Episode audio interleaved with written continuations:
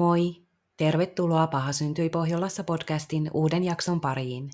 Tänään kuulet aihealueesta, jota podcastissa ei ole vielä käsitelty, eli katastrofaalisista onnettomuuksista. Tässä katastrofijaksossa ollaan kuumissa tunnelmissa, koska käsittelyssä on siis kaksi tuhoisaa tulipaloa. Sisältövaroituksena siispä mainitsen, että jos tulipalot aihealueena on ahdistavia sulle, niin skippaa tämä jakso ja kuuntele vaikkapa pari viikkoa sitten ilmestynyt valelääkärijakso. Virtain vanhainkoti sijaitsi Virroilla Jäähdyspohjan kylässä. Puolitoista kerroksinen hirsirakenteinen vanhainkoti oli rakennettu vuonna 1911. Se sijaitsi Virtain ja Ruoveden välisen maantien varressa hieman alle 10 kilometriä Virtain keskustasta. Myöhemmin maantie on tunnettu nimellä Kantatie 66 ja nykyisin se on yksityinen Lakarintie.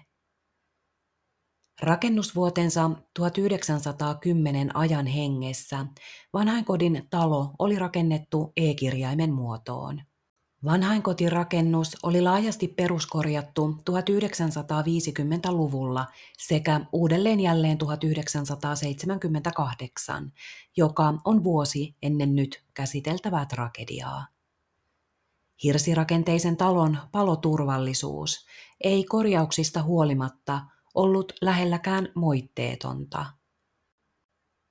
Vuoden 1979 alussa Virtain vanhainkodissa oli hoidettavana 69 vanhusta. Asukkaiden keski-ikä oli noin 80 vuotta. Iäkkäät asukkaat olivat kotoisin Virtain eri alueilta, Killinkoskelta, Kotalasta, Äijänevalta, Liedenpohjasta ja Visuvedeltä.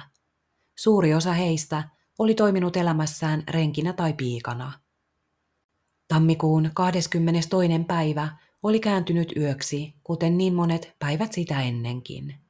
Raskaan elämän eläneet vanhukset olivat yksi toisensa jälkeen nukahtaneet tai pyrkivät päästä vielä uneen. Yöhoitaja Maria-Leena Raivio sen sijaan pysytteli hereillä. Toisessa kerroksessa apuhoitaja Anne Uitto nukkui sikeää untaan. Piharakennuksessa uinui hoitaja Helmi Äijö. Samalla piha-alueella oli talonmies Matti Niemelän asunto. Myös Niemelä oli unten mailla siihen saakka, kunnes kammottava puhelu hänet herätti. Maria-Leena Raivio palasi valvontakierrokseltaan keittiöön noin kello neljä kymmenen. Kaikki oli hyvin. Samaan aikaan e-muotoisen hirsirakennuksen keskivaiheilla lähellä ruokasalia olevassa huoneessaan Vanhus Jalo Koronen oli vielä hereillä. Käytävällä kohti vessatiloja kulki myös verkkaisesti vanha naispotilas. Raivio istuutui keittiötiloihin, mutta hyvin pian havahtui jostain kuuluviin ääniin. Raivio nousi ja lähti katsomaan, mitä oli tekeillä. Käytävällä huoneensa oven edessä seisoi Jalokoronen. Ääni, jonka Raivio oli kuullut keittiöön, tuntui kuuluvan Jalokorosen huoneesta. Raivio kurkisti huoneeseen ja tunsi savun hajua. Huoneen puolivälissä näkyi pieniä liekkejä. Kello oli noin 4.41. Kylmä hiki nousi yöhoitajan kasvoille. Totuus valkeni hänelle hyvin nopeasti. Huoneessa oli syttynyt tulipalo, joka näytti keräävän voimia äärimmäisen nopeasti. Huoneessa vuoteissaan oli kolme vanhusta. Kaikki vanhukset niin palohuoneessa kuin koko talossa olivat käytännöllisesti katsoen lähes liikuntakyvyttömiä tai muuten vajaatoimisia. Maria-Leena tiesi, että aikaa ei ollut hukattavaksi. Palohälytys piti tehdä ripeästi. Maria-Leena Raivio huusi, jotta kaikki, jotka itsenäisesti pystyisivät liikkumaan – voisivat herätä ja poistua palavasta talosta mahdollisimman pian. Jotta talosta oli mahdollisuus poistua, oli ulkoovi avattava. Näin Raivio myös teki. Oven avaamisella oli myös valitettava haittapuoli. tulipalo sai happea ja lisäsi voimaansa. Jalo Koronen pääsi poistumaan omin jaloin ulos. Raivio tarttui palopuhelimeen ohjeistuksen mukaan ja koetti tehdä hälytystä Virtain paloasemalle. Se, mitä Raivio ei silloin tiennyt, oli, että puhelin ei ollutkaan vielä toimintakuntoinen. Raivio soitti tavallisella lankapuhelimella hätänumeroon 005, mutta näitäkin yrityksiä tarvittiin useampia ennen kuin puhelu yhdistyi. Puhelu ei kuitenkaan tuolloinkaan mennyt virtainpaloasemalle, vaan se yhdistyi aluehälytyskeskukseen Ruovedelle. Kello oli noin 4.44. Jalokorosen huoneen palavasta ikkunaverhosta roiskui akryylimuovia, joka oli suurta energian lähdettä tulipalolle. Vanhainkodin käytävät alkoivat täyttyä savusta. Raivio juoksi yläkertaan ja herätti siellä nukkuvan Anne Uiton. Kuunnellaan pieni pätkä Ylen Satunnaiset sankarit ohjelmasta. Tässä Anne Uitto ja Marja-Leena Raivio kertovat hetkestä, jolloin palo oli alkamassa ja Raivio herätti Uiton. Äänitteen taustalla soi dramatisaationa palokello, jos kuuntelet huipputehokkailla kuulokkeilla ja kovalla äänen voimakkuudella. Napsauta nyt varmuuden vuoksi äänen voimakkuutta pykälä alemmaksi. Palokello ei ole korvia särkevä, mutta varmuuden vuoksi varoitan asiasta. Mä nukuin siellä omassa pienessä huoneessani, lähinnä keittiön ylhäällä olevassa huoneessa. Ja kuulin sinne, kun Marja-Leena huusi. Sitten menin käytävään ja huusin, että pitää herätä ja että on tulipalo. Ja sitten menin yläkertaan herättämään työtoverini Annen sieltä ja sitten tulin taas lujaa sinne alakertaan. No siihen tilanteeseen kun herään, niin oli ihan, että hetkinen mitä, että ensiksi lähdin sinne alakertaan, jossa tuli savu vastaan ja Apuhoitaja Anne Uitto, nykyään sukunimeltään Ilonen, heitti valokuviaan ikkunasta ulos. Sitten hän juoksi rappusille, mutta totesi, ettei niitä pitkin pääse enää poistumaan. Anne kapusi ikkunasta lähteville palotikkaille ja niitä pitkin ulos yöhön. Tässä hetkessä hän oli luullut olevansa viimeinen talosta poistuja. Todellisuuden kauheus valkeni vasta hieman myöhemmin. Jalo Korosen huoneen ikkunan lämpölasi räjähti ja tuli löysi tiensä ikkunasta räystäälle ja sitä kautta aina ullakolle. Huippuimuri levitti palon silmän räpäyksessä välikattoon ja sen täytteisiin, ja pian rakennus oli kauttaaltaan liekkien vallassa. Raivio valitsi puhelimesta sisäisen soiton nolla numeroon, joka sai puhelimen soimaan piharakennuksessa – Soitto herätti siellä olevan Helmi Äijön. Äijö herätti talonmies Matti Niemelän. Niemelä yritti päästä lämpökeskukseen sulkeakseen öljypolttimen venttiilit, mutta ikkunoista lyövät liekit estivät yrityksen. Paksun savun vuoksi myöskään sairasosaston päätyovesta eikä yleisen osaston pääovesta enää päässyt sisään. Talonmiehellä ja kolmella hoitajalla oli toivoton tehtävä yrittää pelastaa vanhainkodin asukkaat. Kotonaan nukkumassa ollut vanhainkodin johtaja Inkeri Hautasuo heräsi puhelimen soittoon. Hautasuo puki ripeästi ylleen ja tilasi taksin. Taksikuski rupatteli Hautasuolle, jolloin Hautasuo ilmaisi, että nyt ei ollut oikea aika tällaiselle – vaan nyt oli painettava kaasupohjaan. Paloautojen äänet alkoivat voimistua hieman ennen kello viittä. Ensimmäiset autot tulivat paikalle noin 11 minuuttia hälytyksestä. Palokunnalle tilanne oli myös järkyttävä. Ensiolettamus ei ollut vastannut täysin tilannetta. Palopaikalle saapui kaikkiaan 11 sammutusyksikköä. Viimeisin niistä kello 5.42. Johtajatar Hautasuo saapui hieman palokunnan jälkeen ja yritti rynnätä suoraan sisälle palavaan rakennukseen. Palokunta esti tämän. Palopäällikkö Moisio keskitti käytettävissä olevat voimat niihin sairasosaston huoneisiin, joista talonmies Niemelän mukaan oli viimeksi kuultu vanhusten avunhuutoja. Hautasuo ja hänen alaisenaan työskennelleet hoitajat seisoivat pihalla kylmässä pakkasyössä ja katsoivat, kun liekit söivät rakennusta. Tietoisuus siitä, että sisällä oli kymmenittäin avuttomia vanhuksia, oli musertava. Ennen palon riehaantumista hoitajat ja talonmies olivat saaneet talutettua 13 kävelevää vanhusta ulos rakennuksesta. Savusukeltajat saivat pelastetuksi koko rakennuksesta 15 vanhusta. Syttymishetkellä talossa oli ollut 43 vanhusta. Tulipalossa tuona yönä menehtyi vuoteisiinsa 27 liikuntakyvytöntä potilasta. Vanhin menehtyneistä oli 94-vuotias. Pelastustöitä johtanut Virtain palopäällikkö sai savumyrkytyksen ja yksi palomies lieviä palovammoja. Pelastustyöt jatkuivat ilta kymmeneen asti ja niitä seurasi palotarkastaja Karle Veija. Nimismies Veikko Jaakkola tuli tapahtumapaikalle ja kulki rakennusta ympäri etsien merkkejä murhapoltosta. Viimeinen vainaja löydettiin noin metri vanhainkodin lattiaa alempaa. Uhrin sängyn kohdalta lattian alta oli joskus muinoin kaivettu maata. Kun lattia oli palanut puhki, uhri oli pudonnut syvään monttuun. Hautajaisissa vanhainkodin johtaja Tar Hautasuo päätti vainajille suunnatun muistopuheensa runoilija Lauri Pohjanpään sanoihin. Isä tietää, isä yksin, mikään ei ole sattumaa.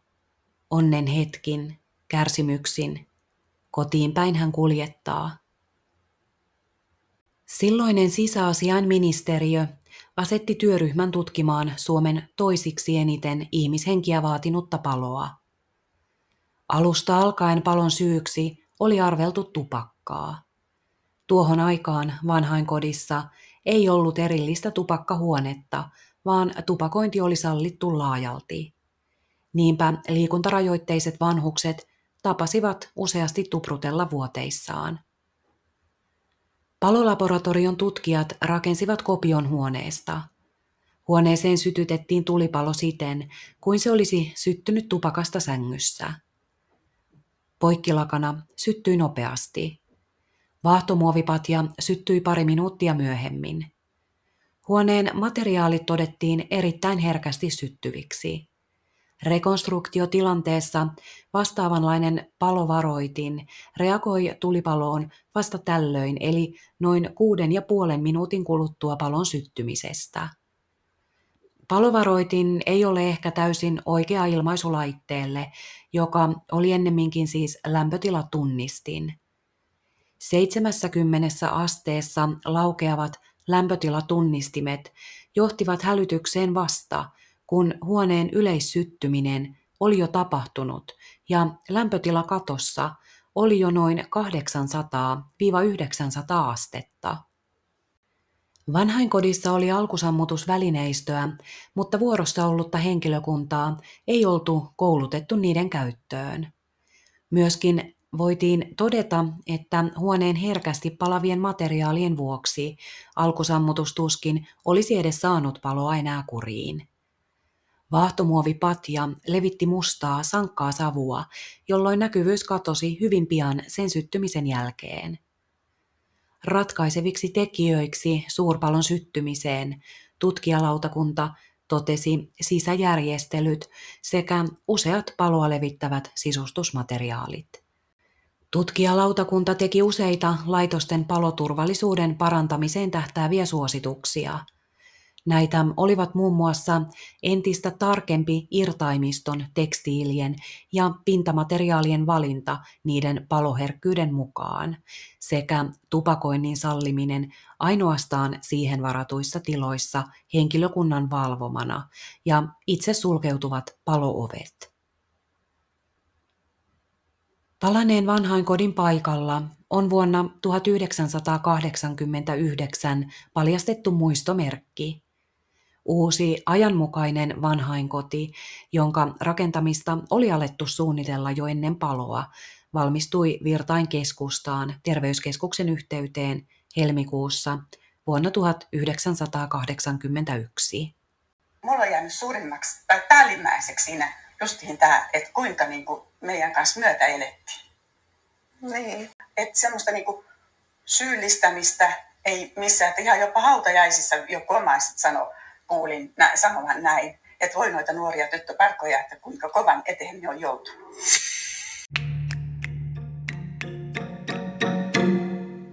Siirrytään ajassa taaksepäin vuoteen 1966. Tuona vuonna kevään kolkutellessa tapahtui Suomen lähihistorian eniten ihmishenkiä vaatinut tulipalo. Lapinlahdella, Pohjois-Savossa, sijaitsi Lapinlahden kunnalliskoti.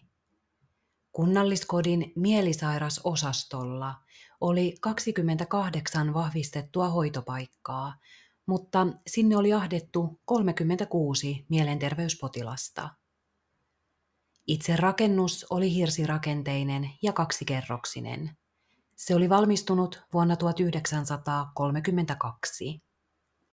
Kunnalliskoti sijaitsi noin puolentoista kilometrin päässä Lapinlahden kuntakeskuksesta. Kunnalliskodin mielisairasosastolla oli enemmän asioita pielessä kuin kunnossa. Rakennuksen sisätilat olivat ahtaat ja sokkeloiset. Henkilökunnasta oli pulaa. Tuon ajan lain ja asetusten mukaan mielisairasosastolle olisi vaadittu kuusi koulutettua hoitajaa, mutta Lapinlahden 36 potilaasta huolehti vain kaksi hoitajaa ja keittäjä. Rakennus ei ollut käyttötarkoituksensa sopiva. Sen rakenteet olivat hyvin palonarat. Mielisairasosastolle oli sijoitettu myös ihmisiä, jotka eivät olisi periaatteessa sinne kuuluneet. Koko kunnalliskoti, joka tontilla sijaitsi, oli suuri laitos, jossa oli monia osastoja. Laitos tunnettiin myös nimellä Vanhain koti ja nimensä mukaan osastoista valtaosa oli vanhuksille suunnattuja. Heikkomieliset, kuten siihen aikaan tavattiin ilmaista, olivat jokseenkin syrjityssä asemassa yleiselläkin tasolla. Suomessa toimi noin 60 vanhainkodin mielisairasosastoa, pääosin juuri Lapinlahden kaltaisissa vanhanaikaisissa ja huonokuntoisissa puurakennuksissa. Lapinlahden mielisairasosaston rakennuksessa oli erillinen tupakkahuone ja sieltä syntyneitä pikkupaloja oli sammuteltu ennenkin. Tupakointia ei kuitenkaan ajan hengessä erityisemmin valvottu, vaan tupakointia saattoi tapahtua myös muualla kuin siihen varatussa huoneessa. Sytyttimiä tai tulitikkuja ei myöskään mitenkään takavarikoitu, vaan ne kuuluivat ihmisen perusoikeuksiin. Huhtikuun 22. päivä perjantaina arki soljui tavalliseen tapaan. Ilta myöhällä työvuorossa oli vain yksi yöhoitaja – Hoidokkeja oli sisällä talossa 36.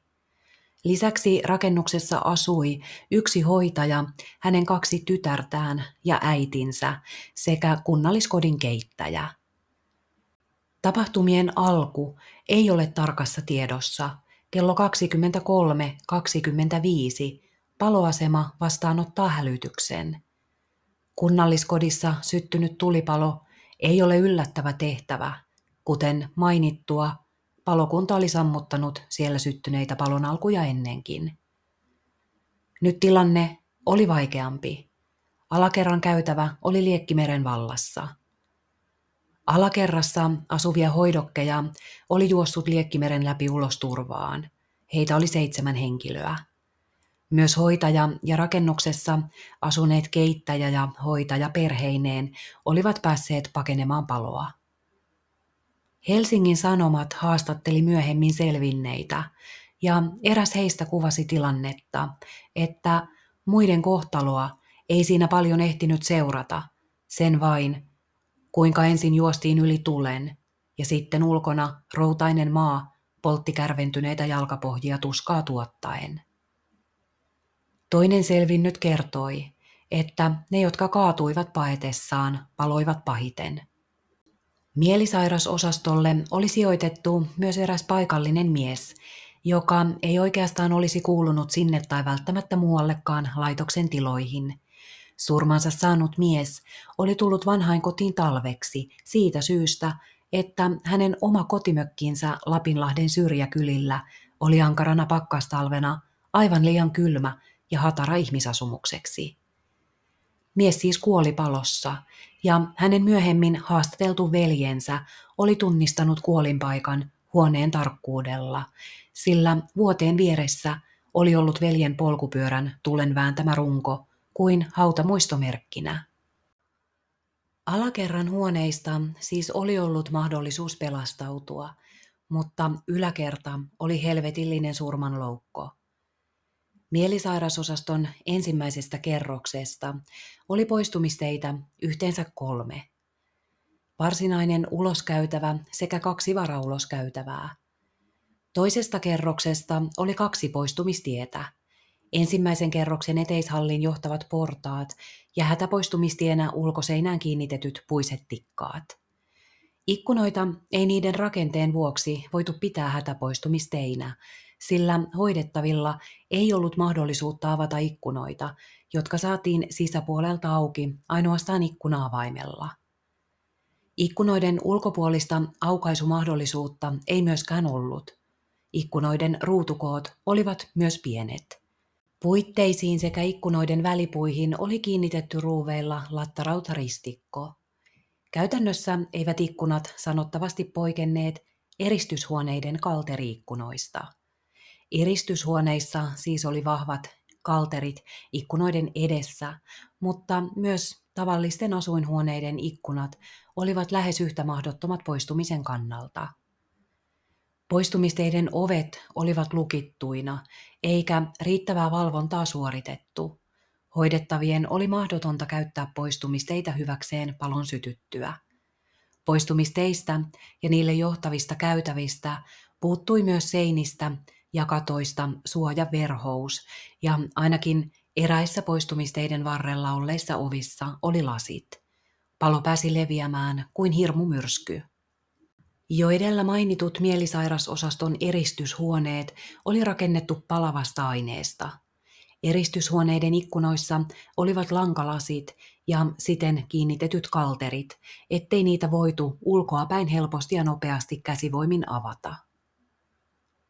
Tulipalossa paloi kuoliaaksi 29 loukkoon jäänyttä ihmistä. Suoritetuissa tutkimuksissa voitiin todeta palon syttyneen miesten puolen tupakkahuoneesta. Varmuus tästä saatiin pari viikkoa kestäneen palopaikkatutkimuksen, kuulustelujen ja hankittujen selvitysten tuloksena. Eri aikoina kuullut henkilöt olivat ilmoittaneet nähneensä tulen olleen irti tupakkahuoneen suunnassa, mikä myös tukee syttymispaikkatutkimuksen tulosta. Tutkinnassa tapahtumien kulku avautui. Ilmeisemmin ensimmäinen palon havaitsija oli miesten päivähuoneessa nukkunut hoidokki. Mies heräsi savunhajuun. Hän suoritti yleisen herätyksen huutamalla miesten joukkomajoitushuoneessa – kun selvisi, että uloskäytävien ovet olivat lukittuina ja ettei niitä saataisi auki, alkoi pakoteiden etsintä muualta. Ikkunoita yritettiin avata jopa rautasängyllä usean miehen voimilla iskien, mutta vahvasti raudoitetut ikkunat kestivät iskut. Tupakkahuoneeseen johtavasta avoimesta ovesta tuli pyrki voimakkaasti päivähuoneeseen – seiniin jyskyttäneet ja näin hoitohenkilöstön huomion herättämistä yrittäneet ryntäsivät vielä kerran uloskäytävän ovea kohti. Samalla hetkellä oven aukaisi seinän takana nukkumassa ollut, mutta hälyyn herännyt mielisairaanhoitaja. Palamisilmaa saatuaan humahti uloskäytävän puoleinen osa päiväsalia voimakkaasti tuleen. Seitsemän miestä ehti rynnätä ulos avoimesta ovesta – Pelastuneiden miesten palovammat osoittavat humahduksen voimakkuuden. Yläkerran päivystyshuoneessa nukkunut yöhoitaja oli laskeutumassa alakertaan samalla hetkellä, kun ovimiesten päivähuoneeseen saatiin auki. Hän pelastui juoksemalla liekkien läpi. Hoitajan perästä avoimeksi jääneestä portaan ovesta palo siirtyi heti toiseen kerrokseen niin, että siellä asunut laitoksen keittäjä joutui poistumaan rakennuksesta ikkunan kautta, ensin pääsisäänkäynnin verannan katolle ja sieltä maahan pudottautumalla. Häneltä murtui lonkka. Tästä yläkerran ikkunasta olisi ollut muidenkin yläkerran asukkien mahdollisuus pelastautua, mutta vain pienen hetken ajan, kunnes liekit valtasivat alueen. Kukaan ei ehtinyt. Palo kiersi eteishallin kautta naisten osastolle, jota todistavat muun muassa naisten kylpyhuoneen lukitun oven eteen loukkoon jääneen neljän hoidettavan ruumiit. Miesten päivähuoneen oven avannut mielisairaanhoitaja kehoitti yöhoitajaa antamaan paloilmoituksen laitoksen johtajattaren asunnosta vajaan sadan metrin etäisyydestä mielisairasosastolta. Yöhoitaja herätti johtajattaren, joka ilmoitti palosta ensin puhelinkeskukseen, josta puhelu yhdistettiin palokuntaan. Paloilmoitus otettiin vastaan siis 23.25. Samanaikaisesti yritti mielisairaanhoitaja kertomansa mukaan avata naisten osaston varauloskäytävän, mutta hän ei onnistunut toistetusta yrityksestä huolimatta saamaan ovea auki. Läheisessä kunnalliskodin sairasosastossa soi paloilmoituskello noin 23.20. Kukaan ei ole voinut painaa mielisairasosaston eteishallissa sijainnutta paloilmoituspainiketta, joten virtapiirin on täytynyt yhdistyä palon vaikutuksesta. Sairasosastolla päivystänyt hoitaja totesi sairasosaston ulkoovelta mielisairasosaston palavan. Silloin hän palasi sisälle ja yritti pysäyttää palohälytyskellon soinnin, minkä jälkeen hän veti saappaat jalkaansa ja juoksi mielisairasosaston etupuolelle. Hän näki maassa pelastautuneen hoidettavan sekä liikuntakyvyttömän emännöitsijän ja joidenkin jo juoksevan kohti johtajattaren asuntoa. Itse hän kiersi rakennuksen taakse ja yritti taskussaan olleella yleisen osaston avaimella aukaista miesten osaston varauloskäytävän oven, mutta tällä avaimella ei avaaminen onnistunut. Rakennuksen etupuolelle palattuaan hän sai oveen sopivan avaimen mielisairaanhoitajalta ja miesten osaston varauloskäytävän molemmat ovet auki, mutta sisältä ei tullut ketään ulos. Rakennuksen takaosa näytti vielä tässä vaiheessa asianomaisen kertomuksen mukaan pimeältä, joka on johtunut sankasta savusta ikkunoiden edessä. Henkilökunnan myöhemmät yritykset ovien ja ikkunoiden avaamiseksi eivät onnistuneet. Lapinlahden kunnan yleinen palokunta saapui kahdeksan miehen vahvuisena palopaikalle kello 23.28, eli vain noin kolme minuuttia hälytyksen vastaanotosta. Nopean liikkeelle lähdön teki mahdolliseksi se, ettei paloasemalla oltu vielä nukkumassa ja että palokuntaan kuuluvia nuorukaisia oli myöhään liikkeellä kunnan keskustassa. Tulen loimotus näkyi taivaalla paloauton lähtiessä liikkeelle.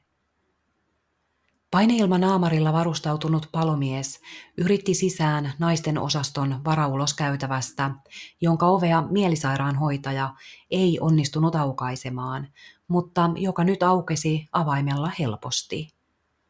Varauloskäytävä oli nyt täydessä tulessa. Palokunnalla ei ollut mitään tehtävissä kenenkään pelastamiseksi. Kello 23.58 paikalle saapunut Iisalmen kaupungin palokunta sai hetken aikaa vettä viereisestä järvestä, mutta kun huonon vedentulon vuoksi vietiin välille moottoriruisku, havaittiin letkuihin tunkeutuneen mutaa. Silloin tehtiin päätös säiliövesiajosta.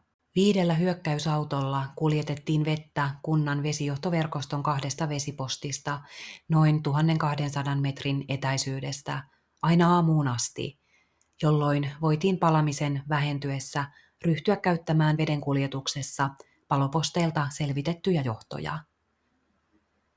Yritys sammuttaa paloa oli ponnekas, mutta rakennus paloi kivijalkaan asti ja muistoksi jäi vain palojätteen keskellä törröttänyt savupiippu.